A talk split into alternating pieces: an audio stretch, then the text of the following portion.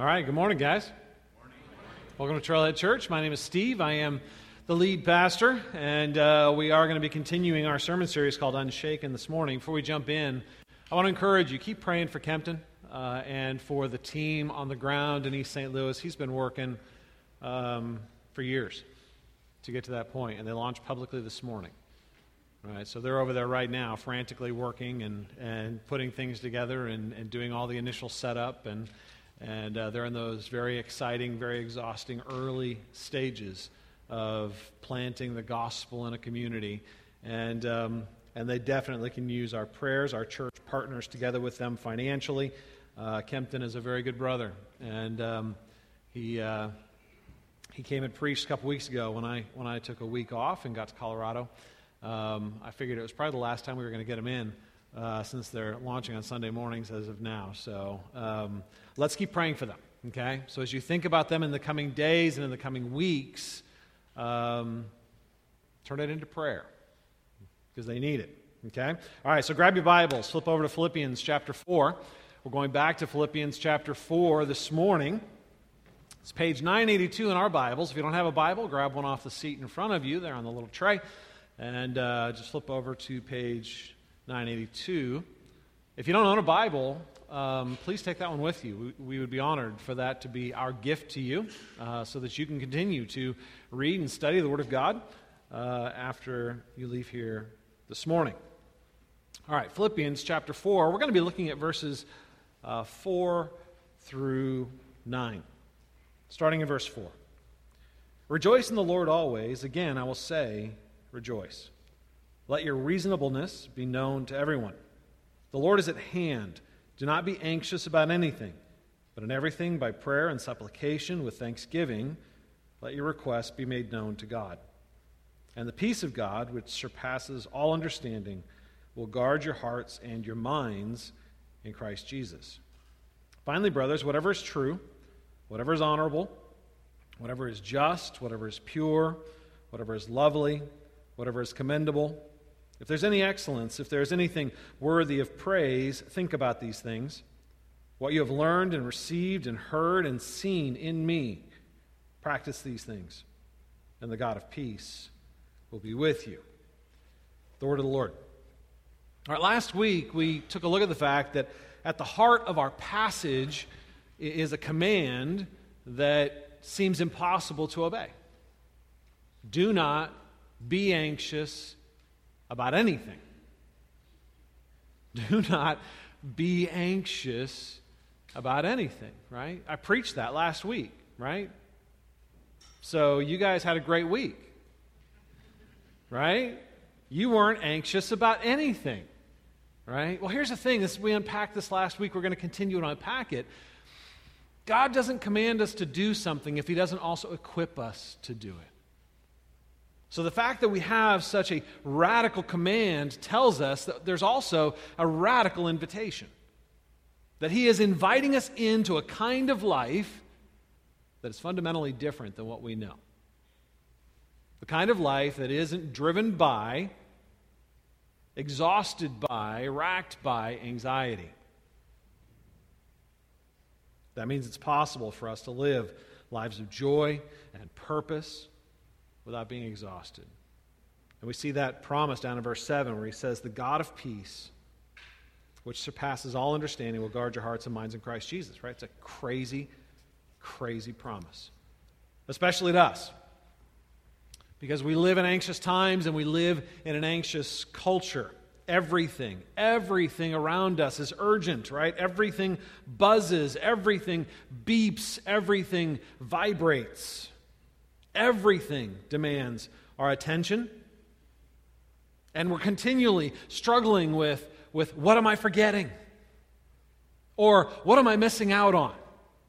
Right? FOMO is huge, right? Fear of missing out. You guys, we're plagued by what's happening over here and who's having what conversation and what's going on over here and, and what did I forget and what do I need to take care of? And these things are everything is urgent, right? We even have developed this new condition called phantom buzzing. Anybody ever have phantom buzzing? You're like, oh, hey, oh, I don't even have my phone on me. Could have sworn I felt a buzz. Right? You're laughing because you know what happens. You're like, oh, hey, right? Phantom buzzing. We're, we're so attuned to the urgencies of our culture that we make up things to be urgent about. There are shifts, in addition, that are taking place in our culture. And these shifts can feel scary. They can make us feel off balance. And some of the shaking that comes from that is honestly necessary for us as a nation, for us as a people to grow into who we can be and not just who we are. Doesn't make them any less unsettling. Some of the shifting, some of the unsettledness is senseless and violent and scary. And there are so many things to digest, right? When, when you're just getting to a place where you're digesting one thing, another thing happens. The world seems so small these days, right? With the internet, we're hearing about things and we're seeing things in real time, things that are on the other side of the globe right? This isn't like the good old days where you just had to worry about your town and maybe the town next to yours, and if something happened far away, you might hear about it. Some, we're, we're plugged in and wired to the urgencies and the anxieties of the entire globe. This morning, I got up early to finish my sermon, or, or more accurately, write it. Um, and as I opened up my computer, my news feed comes up and before I even start writing, I'm reading about a dumpster bomb that went off in Manhattan last night, injuring 29.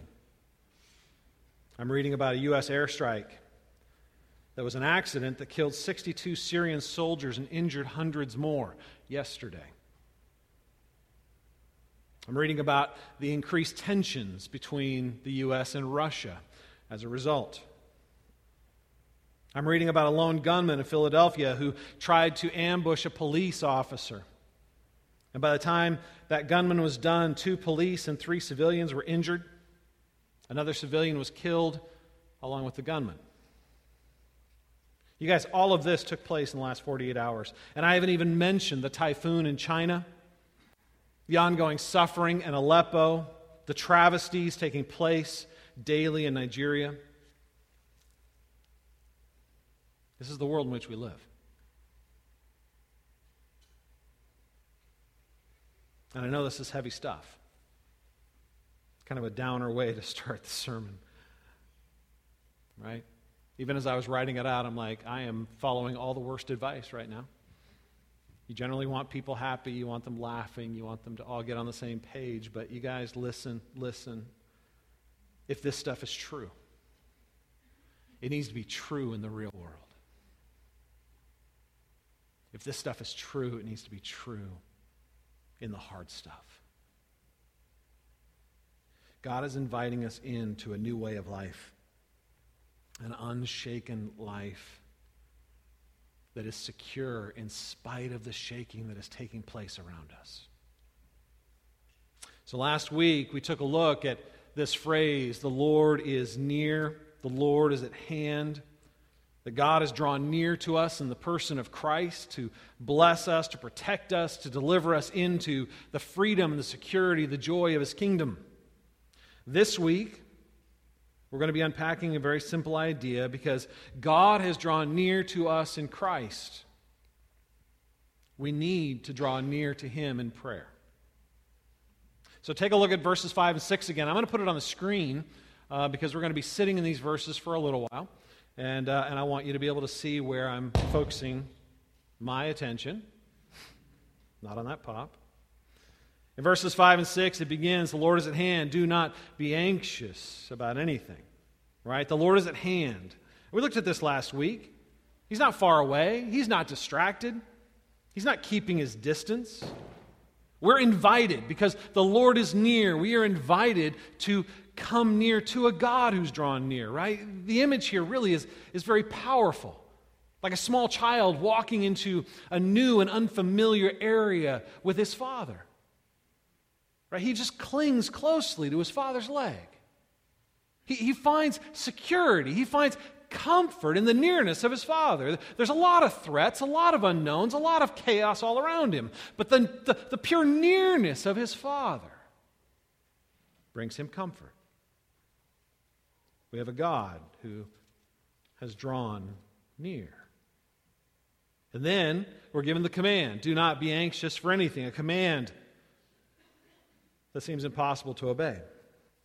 I want to highlight something. It's a command to stop doing something, which is a really hard command to follow. Because once you're doing something and someone says to you, stop doing that thing, it's, it's actually very, very difficult to stop, right? Do me a favor. I want you to do something. Think about your toes. Just how they feel, what they're doing. Kind of just hanging out down there at the end of your feet. Right? Now stop it. Stop thinking about your toes. Stop it. Stop thinking about your toes. How you doing with that? See, once you start, it's very, very difficult for me simply to come in and command that the action stop. Once you've noticed something, it's impossible to stop noticing it, right? You need to replace it with something else.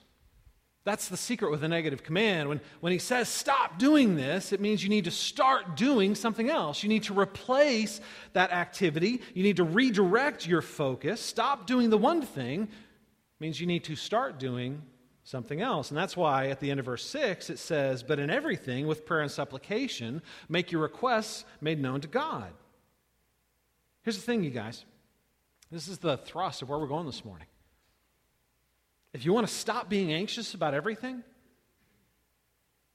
you need to start praying about everything. You need to redirect your attention. You need to start praying if you want to stop worrying because you need to replace one activity with the other. Right?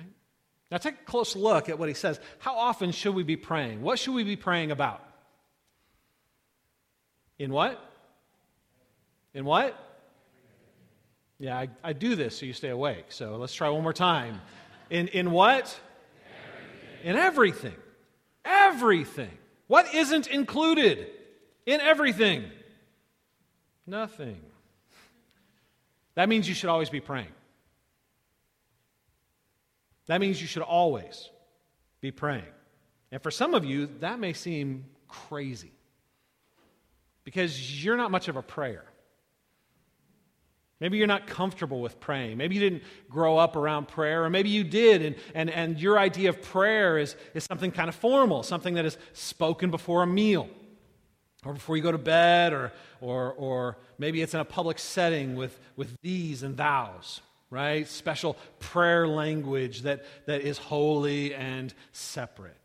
And so the idea of praying nonstop really seems weird because you can't say thees and thous 24 hours a day, right? You can't, the, the, the, the prayer you memorize for your meal doesn't work in other settings.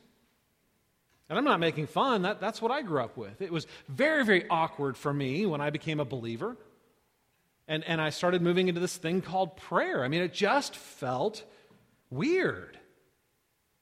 It was really a foreign activity. There were times I'm like, I'm just talking to walls, right? I mean, there's, who am I talking to? Maybe I'm just talking to myself because I can't see God. And, and, and he doesn't respond to me, at least not verbally.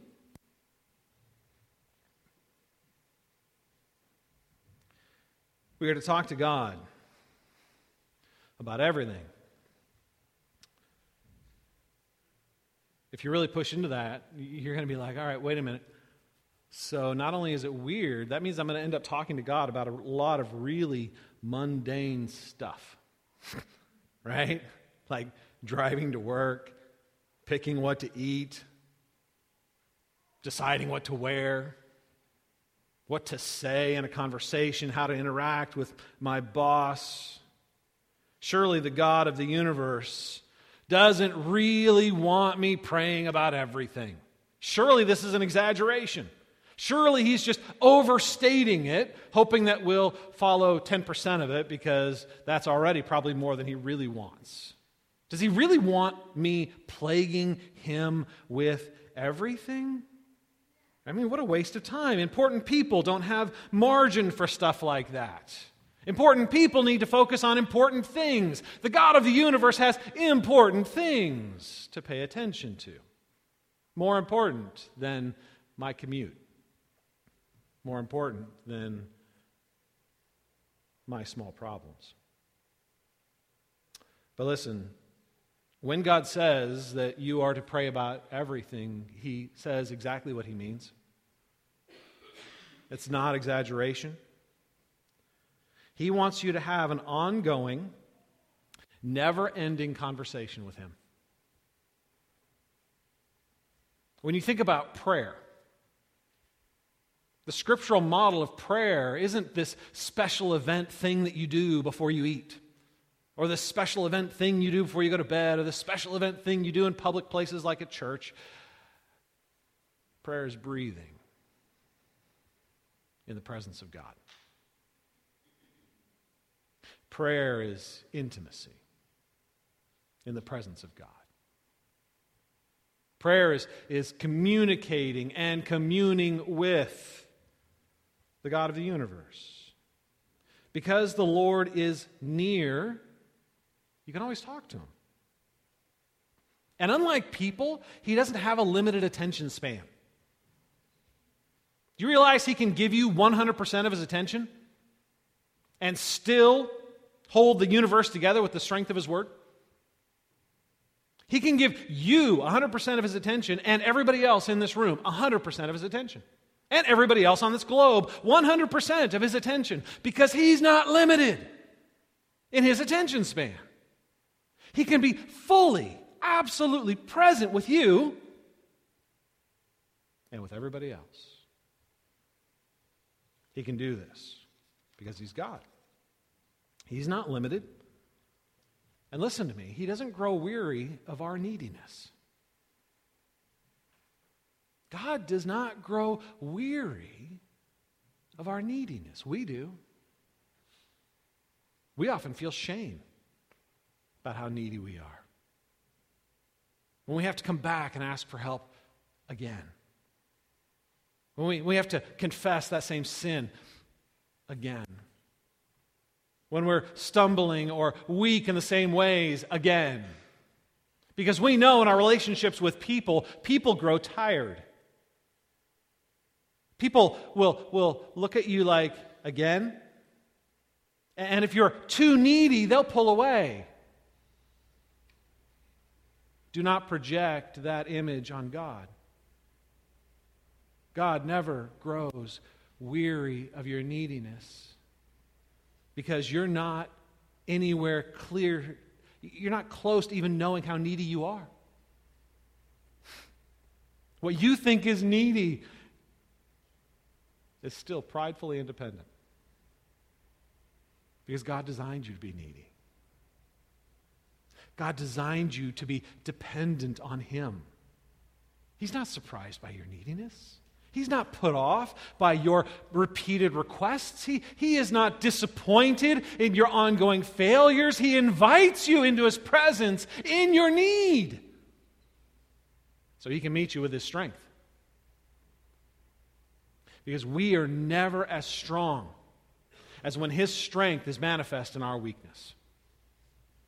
We are never as strong as when His strength is flowing through our weakness. God's not waiting for us to impress Him, He's waiting for us to be impressed by Him. God's not waiting for us to perform for Him. He's waiting for us to simply yield to Him that He might perform in us and through us for His glory and for our good. God is not limited and does not grow weary. In fact, he delights in it. Because it expresses, as we express our need, we express humility. And we recognize in him the giver of all good gifts. So, what does it look like to pray about everything? I mean, practically, what does it look like to pray without ceasing, right? I mean, that sounds like you need to be like this super saint. right? Somebody who's just continually plugged in to the vibe of the Spirit, disconnected from the world, and, and probably not a lot of fun to be around, right? I mean, what does it mean to pray about everything? It means that you learn to start talking to God instead of talking to yourself. That's what it means. You ever notice that you're always talking? You're like, Steve, I'm the quietest guy in the room. Not in your head. If we were able to plug a megaphone into your head and have all your thoughts broadcast, not only would you be terrified and horribly ashamed, but you would be amazed at the number of words you say. Because you're talking non you're talking right now. In your head, you're interacting with me. You're processing my words with words. You are thinking and talking continually. And God hears that conversation because God is near. God, God is not like, I wonder what's going on inside his head. He looks confused right now. I wonder why. Right? God has the, you're like, but Steve, those aren't even thoughts in my head. They're not actual words, they're synapses firing, it's chemistry. Yeah, guess who made it? God can read your mind because He's the chemist who built it. Yes, He can hear you, even your quiet, unspoken words. He can hear the things you don't even allow yourself to hear yourself saying. He knows it all because you're always talking. So here's the thing, you guys you're either going to look to yourself or you're going to look to God with your problems. That conversation is either going to be turned internally,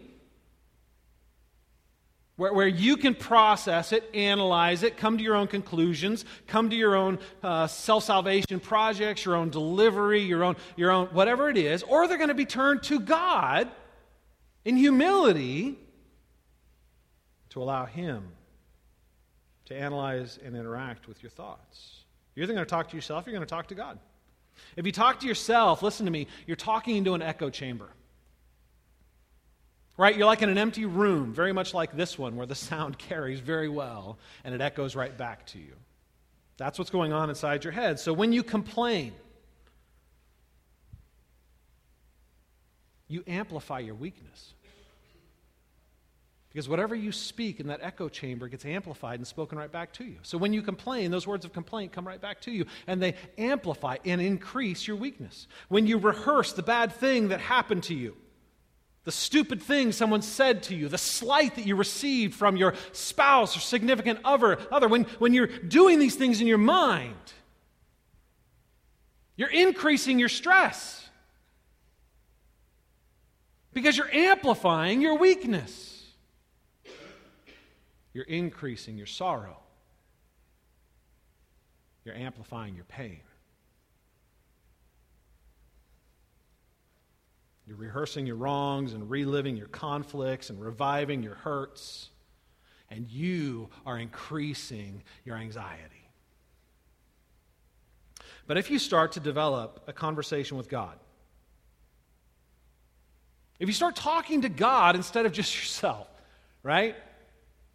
That thing you're rehearsing where you got hurt, you actually start talking to God about it. You kind of invite Him into that conversation you're having with yourself. Hey, God, this happened, and this is how I feel about it, and, and, and this is the way, it makes me feel now, and, and what do you think about that? And, and, and do you think maybe, you know, you can speak into it? When you start talking to God, it shifts your trust. It shifts what you look to to find your strength. When you're talking to yourself, you can't help but look to yourself to have the strength to solve your own problems. You need to be big enough. You need to be smart enough. You need to be organized enough. You need to be in control enough. You need to be, be talented enough. And you're not. And you know it. When you start talking to God, it shifts the locus of your trust, it shifts what you look to for strength to solve problems and to give you direction. See, when you cry out in weakness to God, it increases your trust in God. when you bring the wrongs that you've suffered to God, you are reminded that He's the only one that can set them right. When you bring your conflict with others to God, you're inviting in the Prince of Peace, the source of true shalom,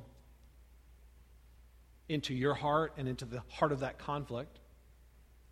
When you bring your hurt to God, you're bringing it to the great physician and the true protector, the one who can actually minister to your soul in ways you don't understand. Everything. Everything. But, Steve, my life isn't just boring, it's also bad sometimes. What am I supposed to do with that? God's a holy God. I do bad things. What am I supposed to do then? Am I, am I, am I supposed to talk to God about the bad things? Yes. Everything. If we had more confession of temptation, we'd have a whole lot less confession of sin. If we had more people coming to God in prayer and saying, you know what, God, right now I'm really tempted. I'm overwhelmed, I'm exhausted, and I want to find release in the sinful activity. And that's where I'm at, God. That's really where I'm at. I think I'm going to go do it. But I want to talk to you about it. God honors that prayer. And I'm not saying He's going to protect you every single time, but sometimes He will. And what's amazing is that when you have a dialogue with God, even when you're in sin, he starts showing you things about your sin that you don't see in your natural blindness. You start seeing the ways it isn't actually feeding you. You start seeing the ways that it's actually robbing you. You start seeing the ways that it's robbing him of his glory and robbing you of your joy. You start seeing things like they really are. Instead of through the deceptiveness of sin, God starts opening your eyes. You're like, yeah, but, but God's too holy to look at sin. Did God look at Jesus on the cross? When the Holy One who knew no sin became sin on your behalf?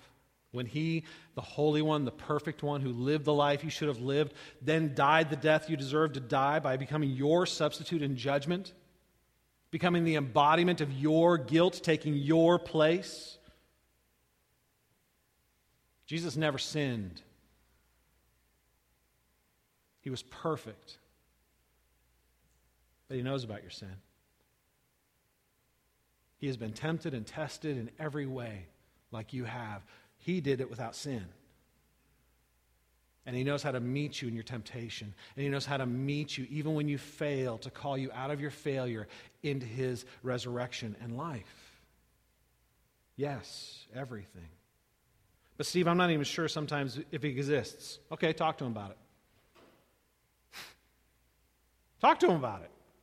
Yeah, but won't he be offended if I doubt his existence? I, I don't think so. yeah, I mean, seriously, everything. God, I'm not even sure you exist right now. I want you to because I desperately need you. Will you meet me in my doubt? Everything, all of it. Anytime you're tempted to talk to yourself, talk to God. He's there anyway. It's not like he doesn't hear the conversation. It's not like you're inviting him into some secret room that he can't enter. Just be honest. The Lord is near. Talk to him about your struggles, talk to him about your short temper. Talk to him about your fear. Talk to him about your joy. Talk to him about your temptations, and even talk to him about your doubts and your sin. You're not going to surprise him. You're not going to alienate him. You're not going to make him angry. As a parent, the absolute worst thing that can happen in my relationship with my child is when they lock themselves into their own head and they don't let me in. When there are thoughts and, and conversations and reasonings going on in their head, and I've been no longer invited to have influence in them. And I'm on the outside pleading with them. Don't lock me out. I love you. Don't lock me out. I won't judge you. Don't lock me out. I want to influence you. Don't lock me out. And their fear and their shame and the, and the temptation to lock us out. That, for a parent, man, that's the most terrifying thing.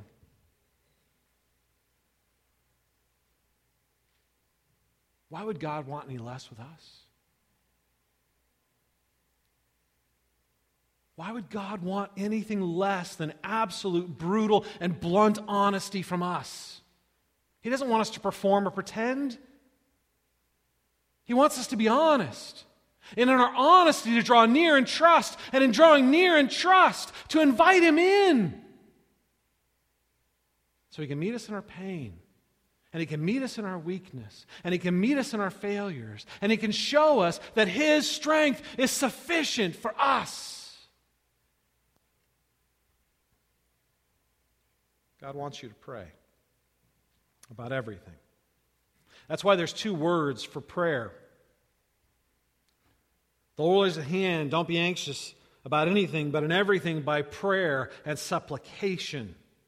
With thanksgiving. We're going to get to that next week by prayer and supplication. We're told to draw near with prayer and supplication. These are two words that basically mean the same thing. Like I dug in, I'm like, all right, Paul, why'd you use two words here? There must be some distinction, there must be some nuance of meaning. It's basically draw near in prayer and prayer. Draw near with requests and requests, supplication and supplication, petition and petition. They're two different Greek words, but they mean the same thing. And I think it's because it's another way of saying, come to God with all kinds of prayers. Come to God with all the different prayers, all of them. See, we often think about praying most when we need something the most, for honest. Like, we'll give thanks before a meal, but eh, the reality is, got about 5% attention focused on God, 95% focused on that delicious steak wafting its incredible aroma up into our nose. Right? Right? Well, maybe 80% on the steak and 15% on the kid who, who wants to reach out and touch it. And you're like, no, no, no, no, right? We often think about praying seriously. We start thinking like 100% about praying when we're in need when there's a health crisis or a financial crisis or something's falling down that we can't pick up, something's in danger that we desperately want to protect, that's when we put 100% attention toward prayer. Right? There's an old saying there are no atheists in foxholes. I don't know if that's fully true, but I think it's generally true when there's a crisis, people turn to God. That's when they think about praying, when things are desperate and they need a God sized answer. At least that's how they perceive it. I'm going to tell you something. That's actually okay. God honors those prayers. God's not offended by our arrogance. We have a humble God. And if the only time you turn to Him is when you feel like you need Him, He's not pridefully offended by you. He meets you in that prayer. But He wants more for you. Because here's the thing God will listen in that. But if we really want to defeat anxiety in our lives, we need to come to God with all of it. Like, if you really want to defeat anxiety, if you really want to respond to the invitation that is at the heart of this text, you need to come to God with all of it. When things are going well, you need to praise Him and give thanks. Don't become self sufficient. Don't become self glorying. Don't, don't kind of subtly tell yourself, hey, I got this thing. I'm doing all right. I'm in control all the things success tempt us to say, no, just come to God with praise and, and thanksgiving. It helps keep you humble. Right? When you see something beautiful, pause and worship. If there's a beautiful sunrise, you're like, you're the God of all beauty. Some of you like, I haven't seen a sunrise in years. Okay. Maybe it's the fall colors, right? Maybe it's a sunset. I, I don't know. But whatever it is that prompts you, why don't you pause and not just go, oh, that's nice. Hey, look at that. Be like, God, that's cool. Because it's, it's you, it reflects you. The reason I even know what beauty is is because you are the true essence of beauty. And I worship you and I thank you for the beauty that moves my soul when you feel like you've been wronged, when you have been wronged, when someone has taken from you what it was not their right to take, when someone has said a word that planted an idea in your mind that it was not their right to plant. Come to God. Ask Him to dig out that thought that will infect your mind. Ask Him to cleanse your heart from, from the woundedness and the hurt. Ask the God of justice to act in justice on your behalf, to give you cleansing that you can't give yourself. When you have a deep need, come with your request. You guys, it is important that we actually pray in all of these situations. Actually pray actually pray. You're like, Steve, that's not my, my spirituality works, man. I'm a little bit more intuitive. I just kind of feel things. I don't really say them. I got a tight relationship, me and God, you know. We, we don't need to talk. You know, we got one of those relationships where we just kind of feel it out, man. You know what I'm saying? Like, like, like I feel your beauty, God. I don't need to say anything. I'm just like, mm. right? Okay, you, you need to use your words. That's what I used to tell my kids all the time. You need to use your words actually use your words. Remember, you're always talking. And the key is to talk to God, right? That's why you need to let your request be made known to God. You need to actually make your request known.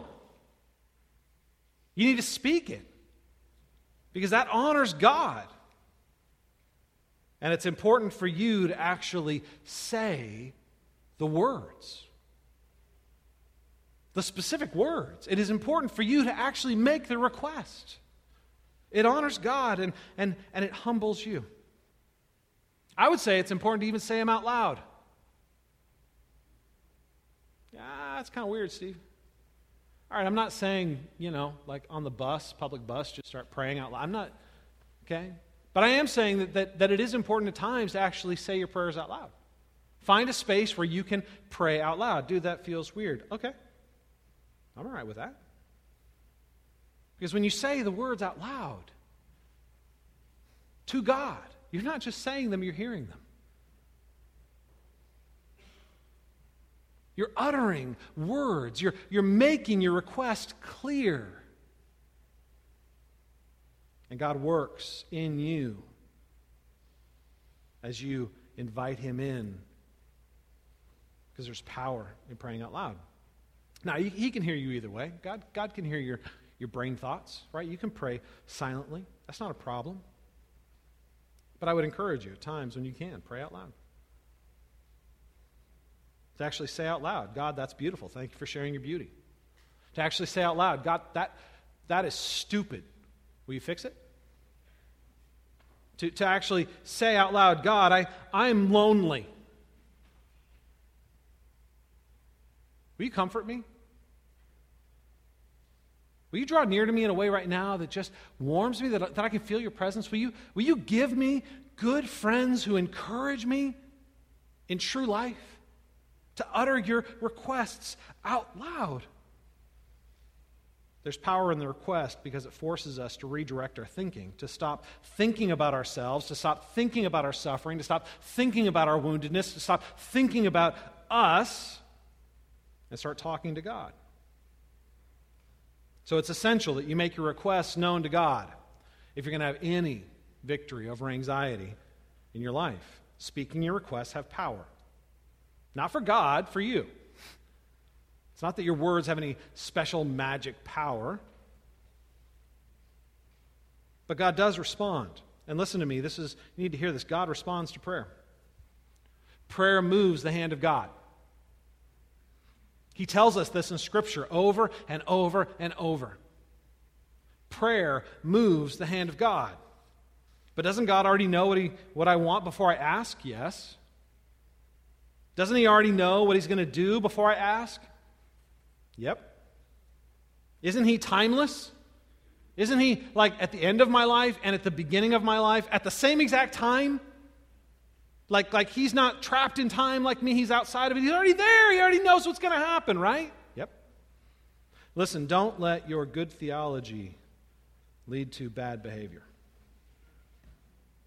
Yes, God knows it all. And yes, God does respond to prayer. God wants you to pray, to actually say the words, to frame the request, to humble yourself and ask. But, Steve, it doesn't seem like God cares. I've made requests, and I didn't get what I was asking for. God doesn't always answer the way you ask.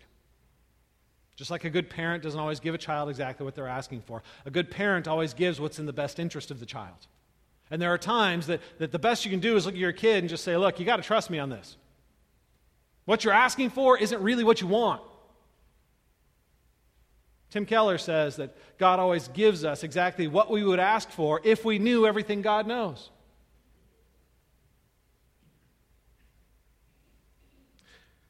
If we're honest, though, it's not just that God has not answered some of your prayers.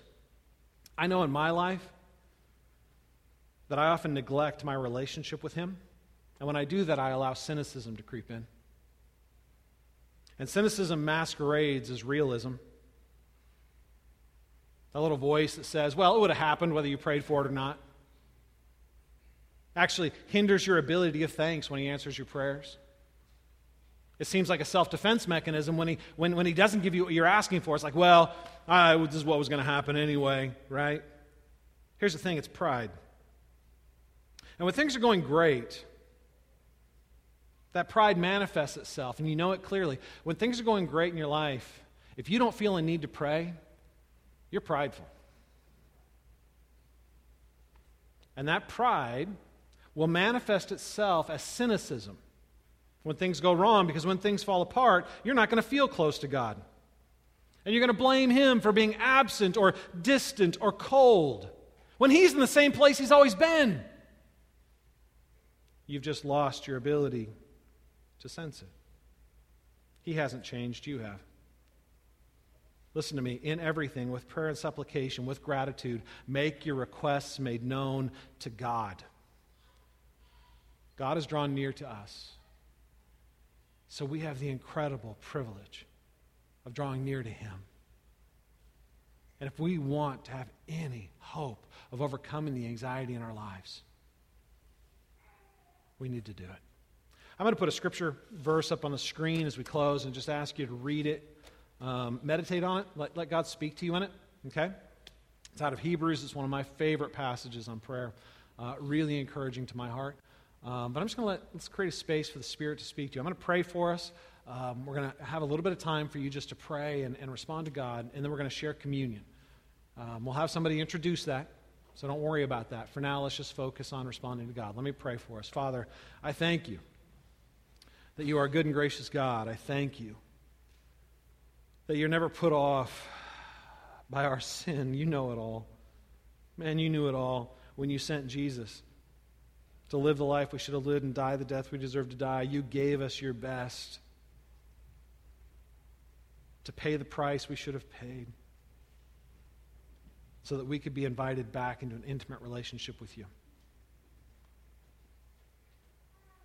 Spirit, I pray that this morning you'll call us out of our shame. Don't allow us to, to don't allow the, the flesh, that broken part of us, to lock us in hiding because we're weak. Don't allow us, because of our guilt over things we've done or said or, or choices we've made, to not run to the fountain, to drink deeply of your presence, of the cleansing of, of your love. Spirit, give us a taste of your presence, that in tasting we might crave the greater feast that prayer won't be an issue of self discipline, it will, be, it will simply be the manifestation of life. Spirit, awaken us to the incredible privilege before us. That we might come into the very presence of life Himself to be renewed and strengthened. You guys take a few minutes and pray. We'll share communion in a moment.